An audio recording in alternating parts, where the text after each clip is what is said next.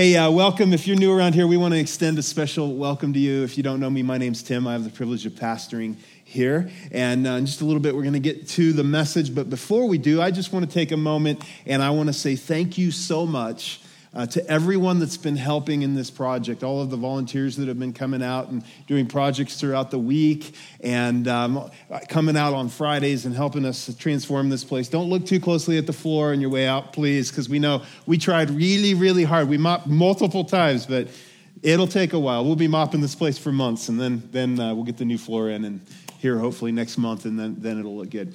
But uh, just want to say thank you. Thanks to our contractors uh, that have been so generous and, and uh, donated so much, and just everybody that has given towards our home building campaign.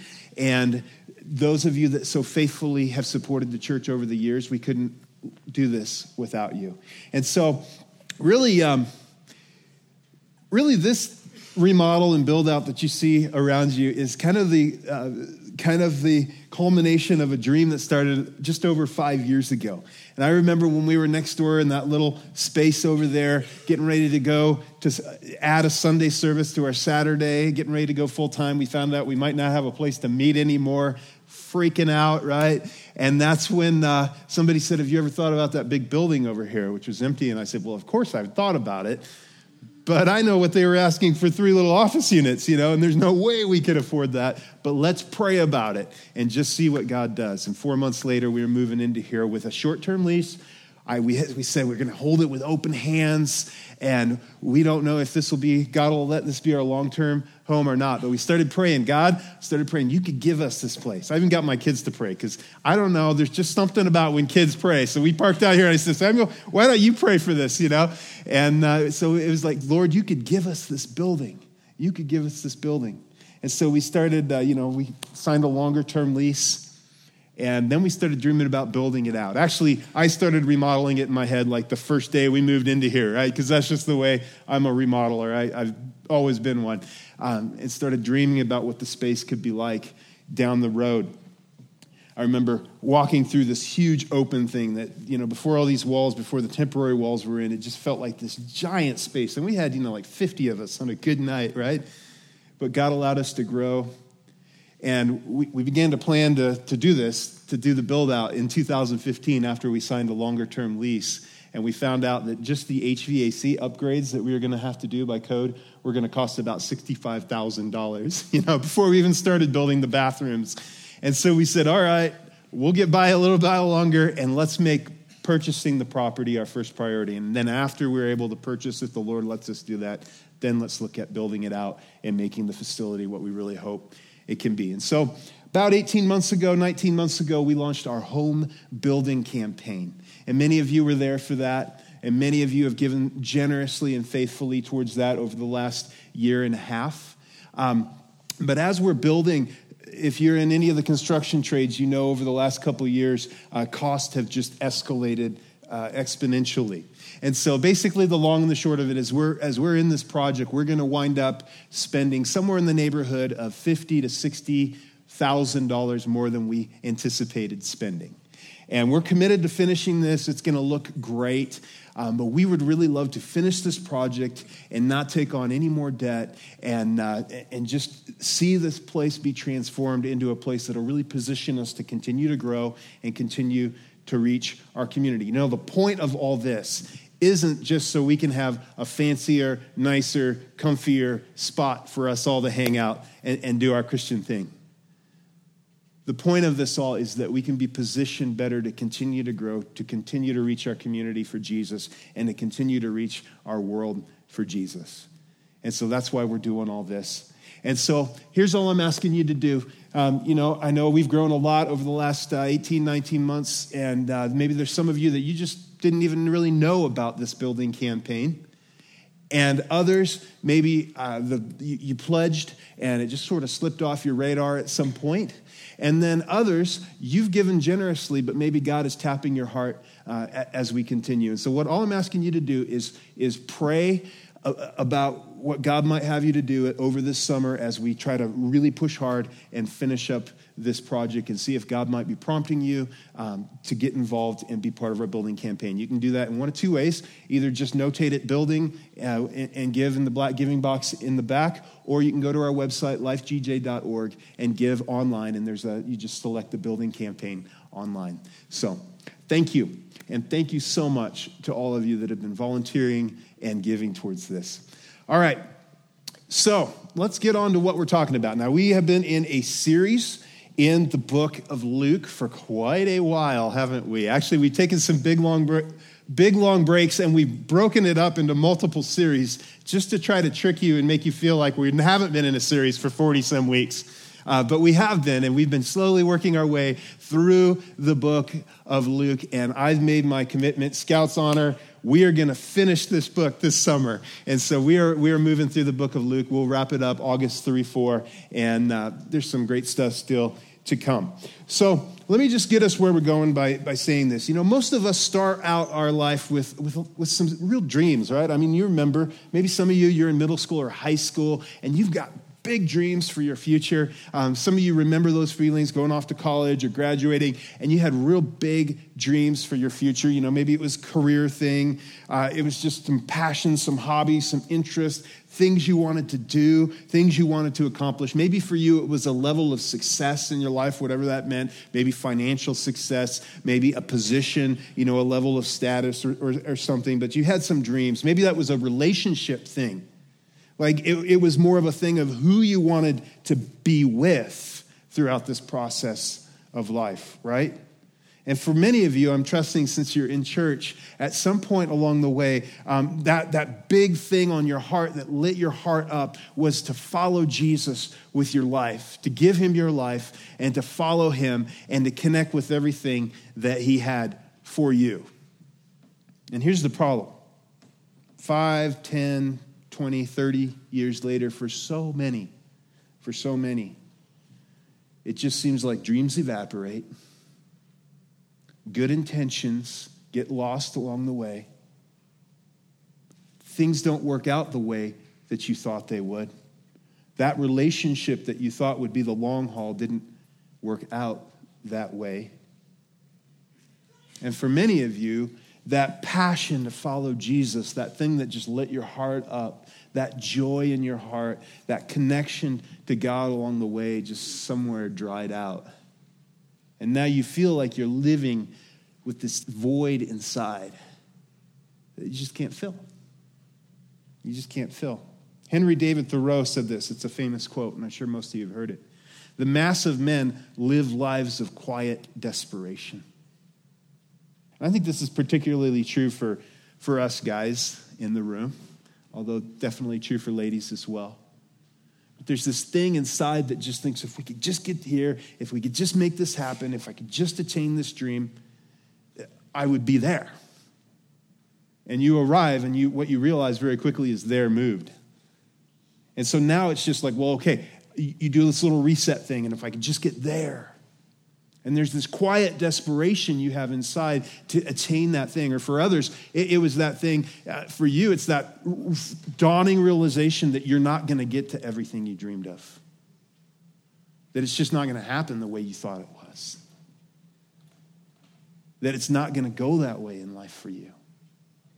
You know, um, we were having a sermon prep meeting this week, and uh, our operations pastor, John, had this thought, this great analogy. He said, You know, it's kind of like, for, for many people, it's kind of like uh, the analogy of the dog chasing the bumper. I, uh, I, my parents would send me up to this ranch when I was a kid up in Parachute that our friends had.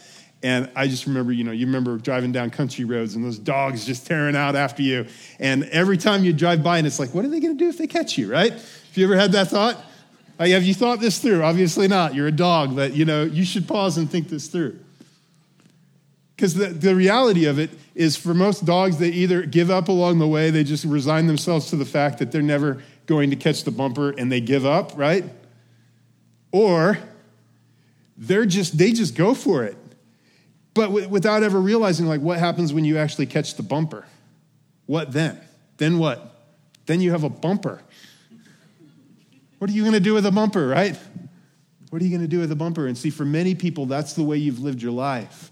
Is either along somewhere along the way you just ran out of steam when you realized you were never going to catch it. Or you still you're just going after it going after it going after it and you never actually paused to ask yourself what if i get it? What then? Is that going to fill this space inside of me? What is, what is this thing driving me? And is that going to go away after I, I, I reach it? And for so many people the answer is just no. No there'll just be another bumper there'll be another thing and, and, and whatever that thing is isn't going to fill that quiet desperation in your heart. And so, today we're going to talk about that desperation in our hearts. And we're going to look at, I think, one of the key passages in the accounts of Jesus that will help us understand how that desperation connects to the way we understand the heart of our Heavenly Father toward us. And to help us do that, we're going to look at two characters named Zach and Bart. Zach and Bart. And uh, I thought I was pretty clever with my sermon title, you know, because pastors, we're a little corny sometimes, got to admit. So I came up with this Zach, Bart, and Hearts. I think it's good. You know, that's fine. that's for me, not for you. Zach, Bart, and Hearts. Now, before I get to Zach, Bart, and Hearts, um, I need to set this talk up this way uh, before we get to the scripture here. And if you want to start turning to it, we're going to be in Luke 18. But one of the key ideas of the New Testament is that Jesus reveals to us who God the Father is that uh, Jesus says this himself so plainly, and then the writers of the New Testament echo this all throughout that if you want to understand the heart of the Father God, you need to understand Jesus. He says the only way you know the Father is if you understand me. And so, if you want to understand who God is, really the only way you can do that, the only way you can comprehend that is to, to really get to know the life and the person of Jesus. That's the only way you can really understand God. And so, where we pick up the text here um, is in Luke chapter 18, and this is on the way to Jerusalem, on the journey to Jerusalem towards the cross, and it's approaching the last week of Jesus' earthly ministry before the cross. And so in verse 31 of 18, Jesus says this Jesus took the 12 aside and told them, 12 disciples, We are going up to Jerusalem and everything that is written by the prophets about the Son of Man will be fulfilled. He will be delivered over to the Gentiles. They will mock him, insult him, and spit on him. They will flog him and kill him. And on the third day, he will rise again. And so he says, everything that's been written about me for hundreds and hundreds of years in the Old Testament, like Isaiah 52 and 53, that was written almost 700 years before Jesus that Messiah would be rejected by his own people, that he would suffer and die. And just a real quick note on this, but I think it's, it's worth mentioning that, it, that if somebody can predict their own death and resurrection, and he does this multiple times, and if somebody can predict their own death and resurrection and then pull it off, you should follow them. Don't you think? And so it goes on to say in verse 34 that the disciples did not understand any of this its meaning was hidden from them, and they did not know what he was talking about. So the disciples, they couldn't comprehend it. They must have thought Jesus was just speaking in riddles or something. I mean, they just couldn't wrap their minds around how this could be the will of God, that, that he would come and suffer and die. It just didn't make sense how Messiah would do this. They couldn't understand it because of expectations. Expectations. And, and here's just a real key that you need to understand about your faith is that expectations can prevent us from seeing what God is doing in the present. There's a big difference. There's this whole way of thinking in, in, in the Christian life and, and, teaching, and that is we're taught to live with expectancy. And I think that's a great thing to live with an expectancy. And by what I mean of that, by that is live with an expectancy that God is alive, He's active, He's moving in our lives. See, too many people, they lose that sense of expectancy. And basically, you wouldn't say you, under, you believe this uh, uh, theologically or anything, but in your head, you basically live and act like God somehow just wound it all up and now He's sort of distant. That's the way you actually live. That's called a deist. And so many Christians um, really live that way with no expectancy that God is actually going to do anything in the here and now. And so we're called to live with an expectancy, but here's where people get this uh, confused so many times. They turn expectancy into expectations. And the expectations go something like this because I know God is good. That's what the Bible says. Therefore, my life should look like this. My expectation is that when I pray, the answer is always going to be yes. And so I expect my life is going to turn out like this.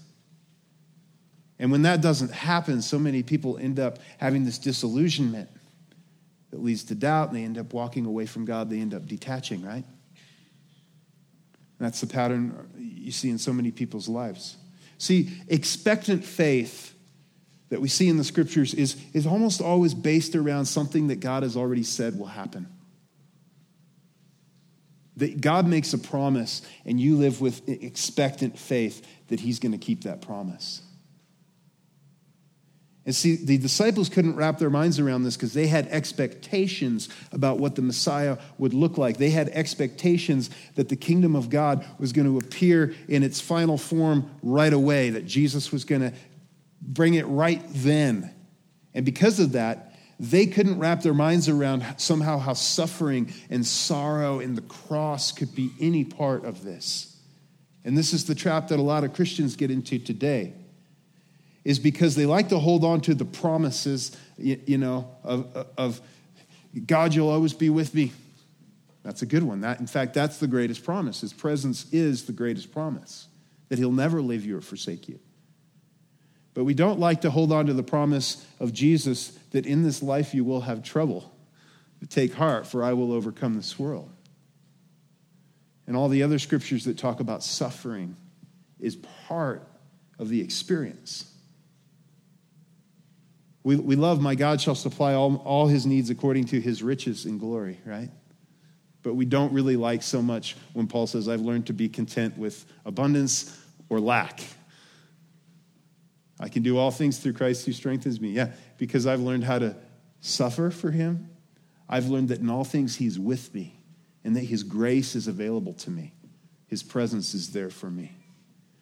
And so it's a really important thing to not confuse expectation with expectancy.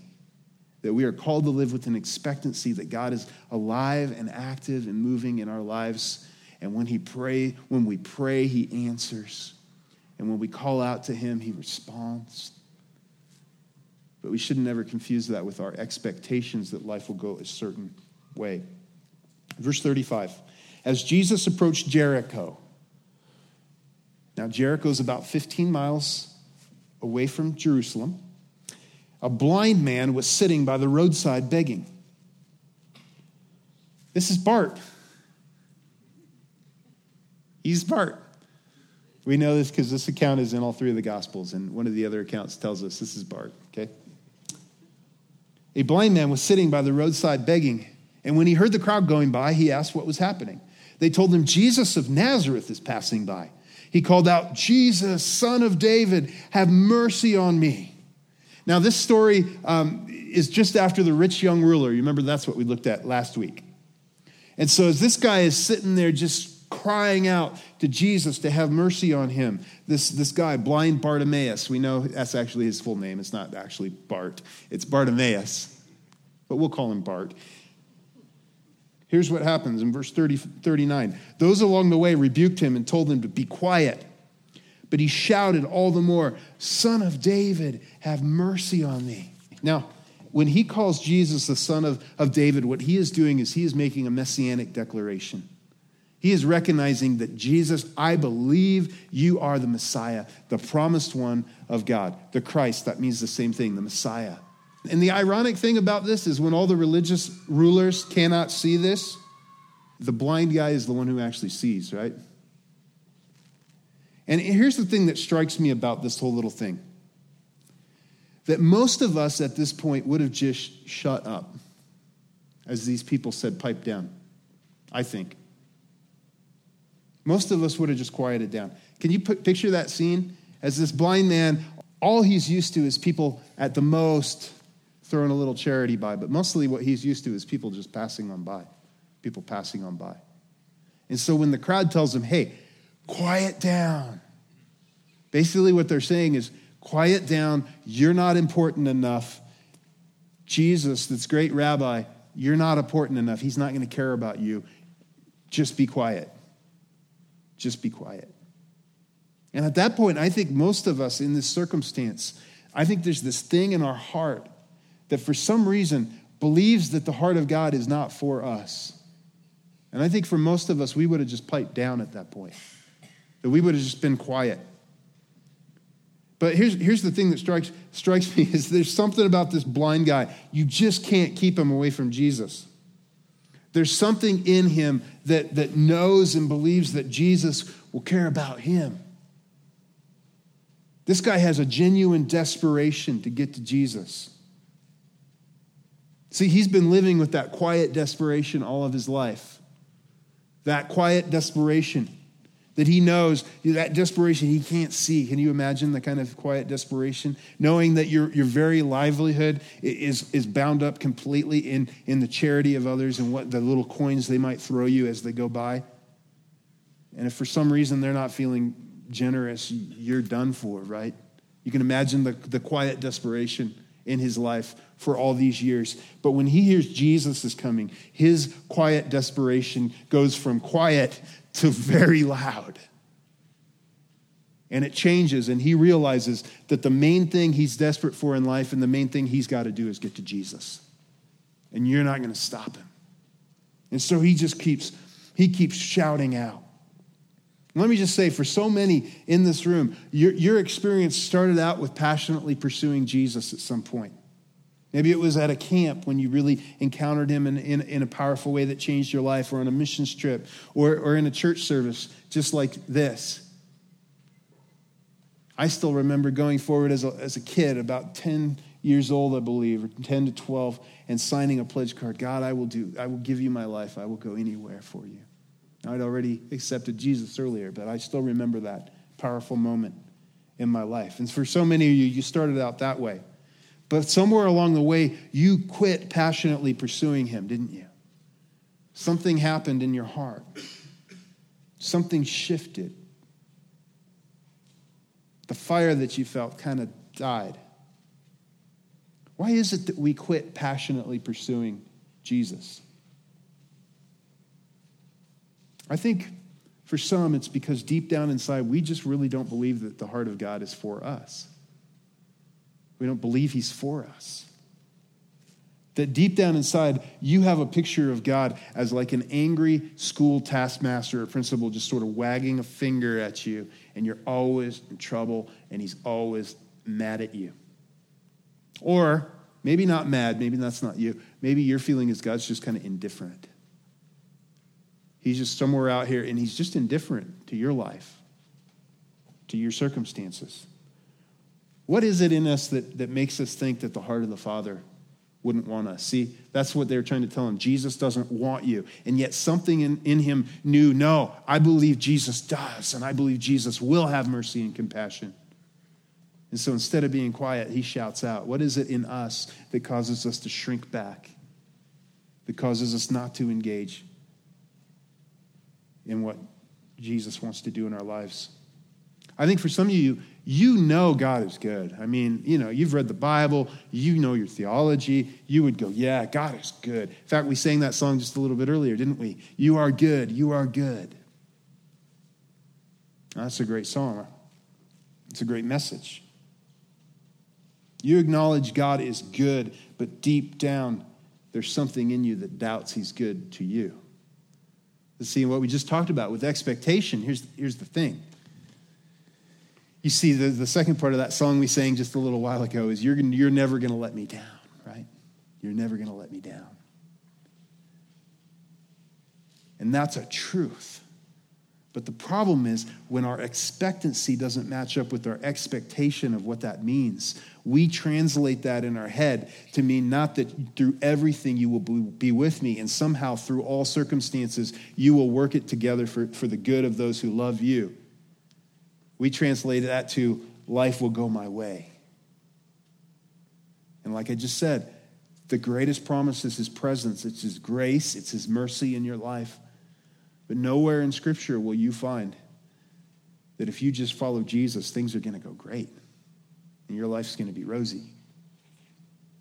I hate to break the news to you, but that's just the truth.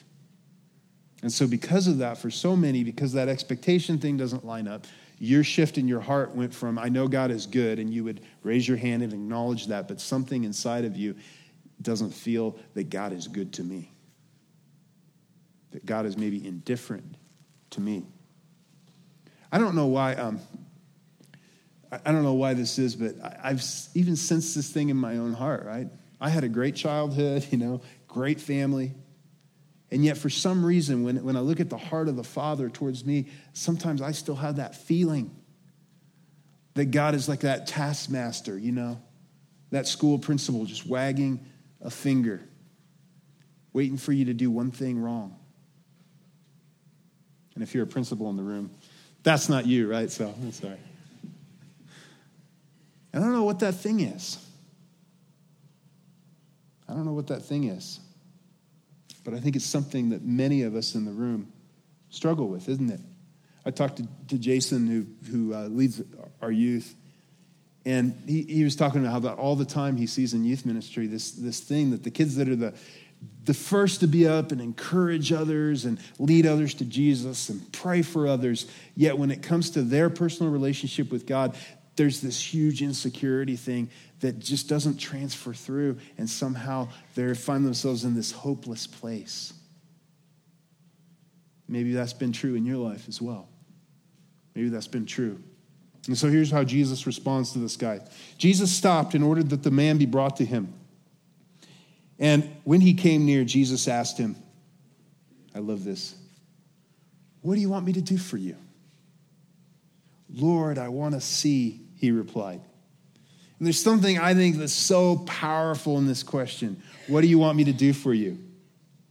And the honest simplicity of the reply.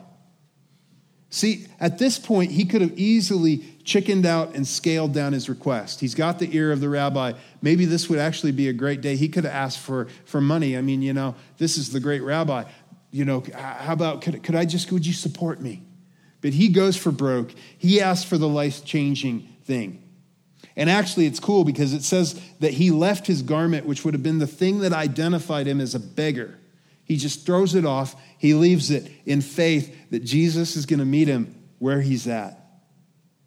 Shows you how much he trusted in Jesus' goodness and his mercy. And, and here's the thing we are called to come to God with our requests. It says, cast all your cares on him because he cares for you. To bring all the burdens of your heart to him. And you know what?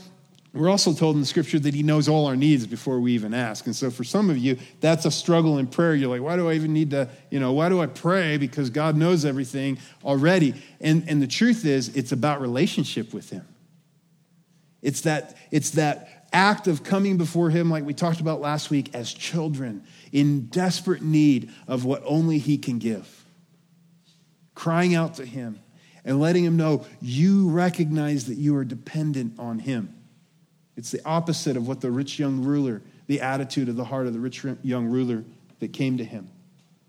And here's what happens in verse 42 Jesus said to him, Receive your sight, your faith has healed you. And immediately he received his sight and followed Jesus, praising God. When all the people saw it, they also praised God. And this is so cool because the blind guy ends up seeing. And it's cool in Mark's version. Um, in Mark's account, Mark tells us that actually Jesus, Jesus tells him here, you see, uh, Jesus says, receive, you know, you, receive your faith has healed you. And literally, the word here comes from the Greek word of sozo. It's more than just physical healing, it's the idea of wholeness and completeness and salvation. It saved you.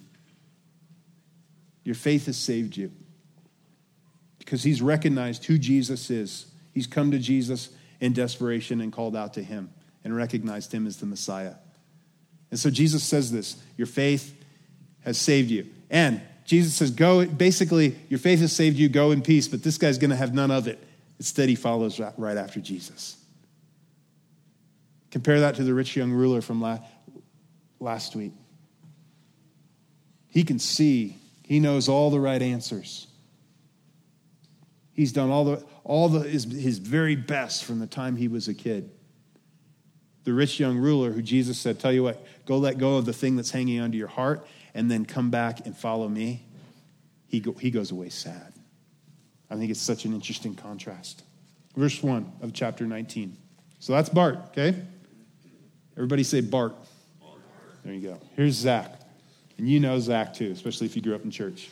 And Jesus entered Jericho and was passing through. A man there was there by the name of Zacchaeus. He was a chief tax collector and was wealthy. He wanted to see who Jesus was, but because he was short, he could not see over the crowd. So he ran ahead and climbed a sycamore fig tree to see him, since Jesus was coming that way. And Jericho is in, uh, in modern day Israel, it's in, it's in the current West Bank. It was known at the time as the city of palms. It was renowned for all its trees. There's all these natural springs that came up. It's a beautiful city. In fact, a lot of kings would sort of set up their vacation homes there. In fact, the generation before Jesus, Mark Antony, uh, gifted the city of Jericho to his fling Cleopatra because uh, it was the coolest place he could give her. And so that's Jericho. And this guy, Zacchaeus, he was the chief tax collector. And it's interesting because the root, the Greek, the, the Hebrew root of the word Zacchaeus um, means innocent. And this guy was anything other than innocent. He was extremely wealthy by extortion. He paid for the right to collect taxes for the oppressive foreign government that ruled over. And he got extremely rich by not only collecting what he needed to, but by extorting and adding a hefty surcharge on the top. And I told you this, um, you know, because we know Zacchaeus, the wee little man, and our hearts are warm and fuzzy towards this tax collector. But if you were living in the first century, you would not have felt that way. You would feel about him kind of like you, you might feel about the 30 something year old scumbag dude that hangs out down by the, by the middle school at the gas station and tries to sell meth to your kids. That's the kind of feeling you'd have towards this guy. They hated him, they despised him. And so he climbs up this tree. It's, it's a large evergreen tree that's easy to climb. And this guy, he just, it's interesting. He has to get to Jesus. He, he just, he, something in him draws him to Jesus. In verse 5, when J- Jesus reached the spot, he looked up to him and said, Help me out. Zacchaeus, you come down, for I'm coming to your house today. I'm a little disappointed in the help. I told the guys in our meeting, I'm like, I'm not going to sing this time. And Jason's like, come on, I paint, you sing. It's just your thing, okay? And I just found out who all of our Sunday school kids in the, in the room are because you're the, all the ones that laughed. So he says, Zacchaeus, come down immediately. I must stay at your house today. And so he, Zacchaeus, came down at once and welcomed him gladly. And Jesus, it's so cool. I, I, I don't think, we, are not told, but I don't think Jesus knew this guy before or knew his reputation or who he was. I think this was revealed to him because um, he's Jesus, you know, by the power of the Holy Spirit. So as he's coming up, you know, taps on the shoulder, hey, there's, there's a guy you need to connect with up here. And Jesus looks up. And, and in my head, I think Jesus looks up, and this isn't in the Bible, so this is just me making this up, but I think Jesus looks up with a stern face and goes, Zacchaeus. And he looks down like, I'm caught up a tree. First, this guy ran, which is very undignified, and now he's climbed up a tree, which is a very undignified thing for a really wealthy guy to do in this culture. And now he was trying to hide, and now he's called out and on the spot, and everybody sees this guy they despised, right? And Jesus looks up, and I think Jesus pauses for a second, and then Jesus gets this big grin on his face. He goes, Come on down, because I need to go to your house. We're hanging at your place today. And this would have been the biggest honor that Jesus could have done because of the hospitality culture in the Middle East. Um, he could have selected anyone and everyone in the town would have been honored that the great rabbi had chosen him to, to be his host. And Jesus chooses the most despised guy in town. And I can just see Zacchaeus' face light up as he realizes Jesus is looking on him with mercy and compassion and not with stern hatred, not with a finger wagging. You see that? It's so rich. It's so rich. And I think Jesus looked at this guy and he knew what life was like for this guy. Yeah, he had so much money, and, and the greed in his heart is what motivated to do, do that, but none of it has satisfied him. He's living with that quiet desperation he cannot escape. And he knows there's got to be something more. There's got to be something more to life. And this is what draws him to Jesus. He's got to get to Jesus. And it's cool, this word stay is literally in the Greek, it means literally to be comfortable.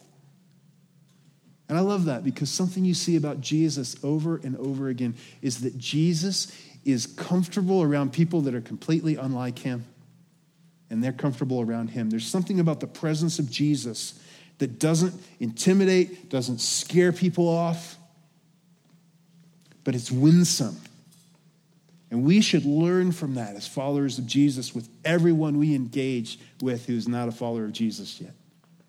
There should be something about us like Jesus that's winsome in our, in our person, just in who we are. And there's no evidence from this text that Jesus, they're hanging out at, at Zacchaeus' house, they go to his house.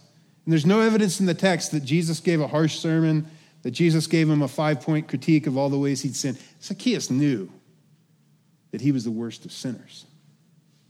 He already knew that. There was just something about Jesus' presence being there with him. And somehow through this process, Zacchaeus puts his faith in Jesus. And here's the evidence of that. Verse 7, it says, All the people saw this and began to mutter, He has gone to the guest of a sinner. They're like, Why did he go to this scumbag's house? Because they all hated him. They all hated him. And I think it's kind of funny. Imagine how they would feel if they knew that 2,000 years later, the most hated guy in town is the only guy's name that most people know from Jericho, and you all know it, right? You and billions of other people know Zach's name. In fact, I bet you know two names of people from, from Jericho if you grew up in church. One of them, is Zach, the chief, chief tax collector, and who's the other one? Rahab. And she had a pretty famous title too, didn't she? A notorious sinner. I think that's kind of a cool thing that God did. Um, so, they are muttering, they can't believe it. But here's the change in Zacchaeus' heart. Zacchaeus stood up and said to the Lord, Look, Lord, here and now I give half of my possessions to the poor. And if I've cheated anybody out of any, anything, I will pay them back four times the amount.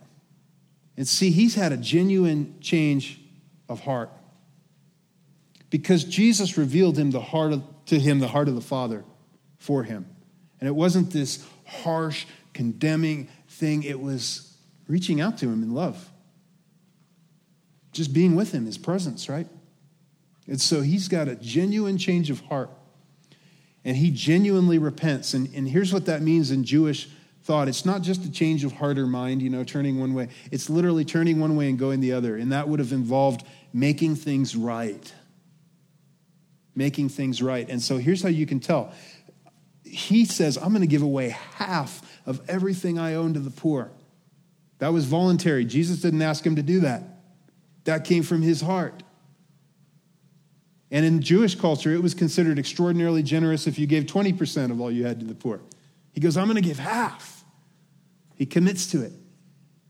Also, there were in the Torah, the Jewish law, in the five, first five books of the Bible, um, there are specific stipulations of if you know if you steal from someone else, how much you have to give back. If you cheat someone else, you had to give what you what you got. If you wrongfully acquired something, plus a fifth. If you stole it, you had to give two times. And the harshest category, probably because livestock was their livelihood, um, the harshest category was for livestock rustlers. If you got caught rustling livestock, you had to give back four to five times the amount. And so Zacchaeus for himself places the harshest penalty on himself. He says, I'm going to go all the way. I'm going to give half of everything I own to the poor, and I'm going to give away four times what I cheated. He had a genuine change of heart. The stuff that previously had his heart no longer has his heart.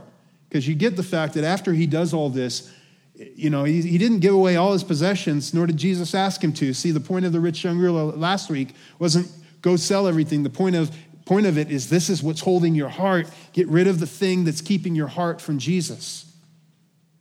Hold, your, hold what you have with open hands. And this is what we see in Zacchaeus right now. Is he's willing to let go of that thing. And even though he knows when he's done with this process, he's going to be in a lot lower financial position, he doesn't care because he's found something that's worth so, so much more. He's found real life. He's found something to fill that void in his heart. And he's desperate for Jesus. And Jesus said to him, verse 9, Today salvation has come to this house because this man too is a son of Abraham. For the Son of Man came to seek and save the lost. The Son of Man came to seek and save the lost. And this is Jesus' mission then, and this is Jesus' mission now. Ongoing through his church in the power of the Holy Spirit is to seek and save those who are far from Jesus. And Jesus will go on from this, from this place of, of will, being willing to sacrifice his whole reputation to go into the house of this chief, chief tax collector, where everybody's looking down on him. A week later, he'll go to the cross. And the reason he'll do it is the same exact reason to seek and save the lost and he'll die between two criminals. And here's what you got to remember. Here's what we learned from Zach. Here's what we learned from Bart that the Father's heart is for you. So, what's holding you back from running to Him? It's for you. See, Jesus reveals the Father's heart. It's for you. What's keeping you from really pursuing Him? Is there something that's keeping you from drawing near to Jesus? Is it pride? Is it sin? Is it a habit? You just think you've gone too far?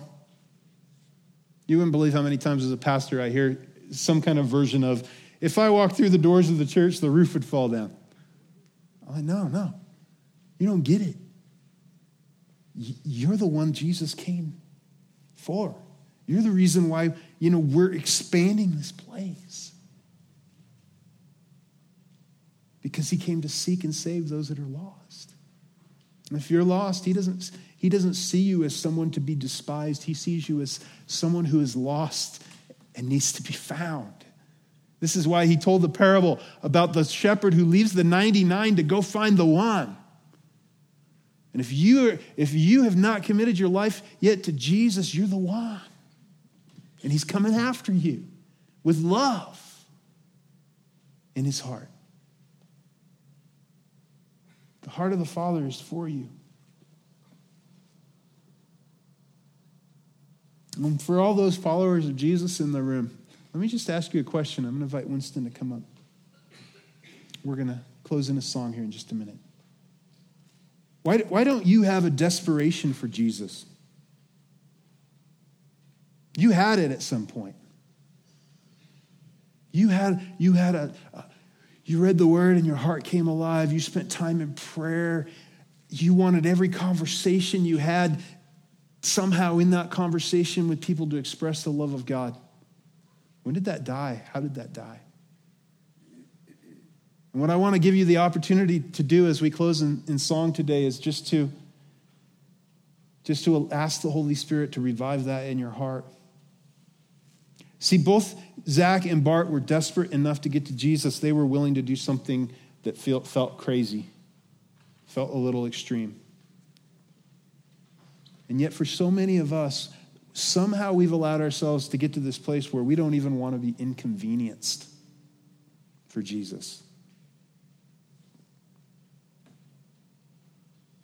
Maybe that's why you're living with quiet desperation because some, somehow something replaced the place of Jesus in your heart. Somehow your first love got transferred to somewhere else. And I'm just going to ask are you content being there? Or are you dying inside? See, there has to be something more than stuff, materialism, upgrades, constant upgrades, right?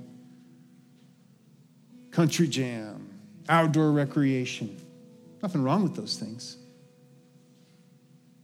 But if somehow all that stuff, your status, your success,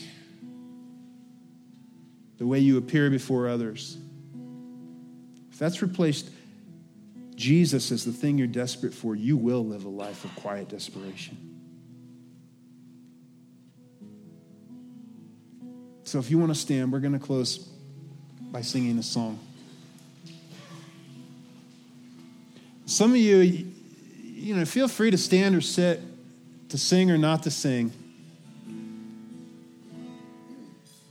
But I just encourage you to really take a moment to connect with God and allow Him to do what He wants to do in your heart and your life. And for those, if, if, if anyone is in the room that you know God is drawing you to say yes to Jesus for the first time, I'm going to invite you to pray a prayer. It goes something like this after me Lord Jesus, I know I've sinned. I need you. I'm desperate for your mercy. I place my faith and trust fully in you and what you did when you died and rose again.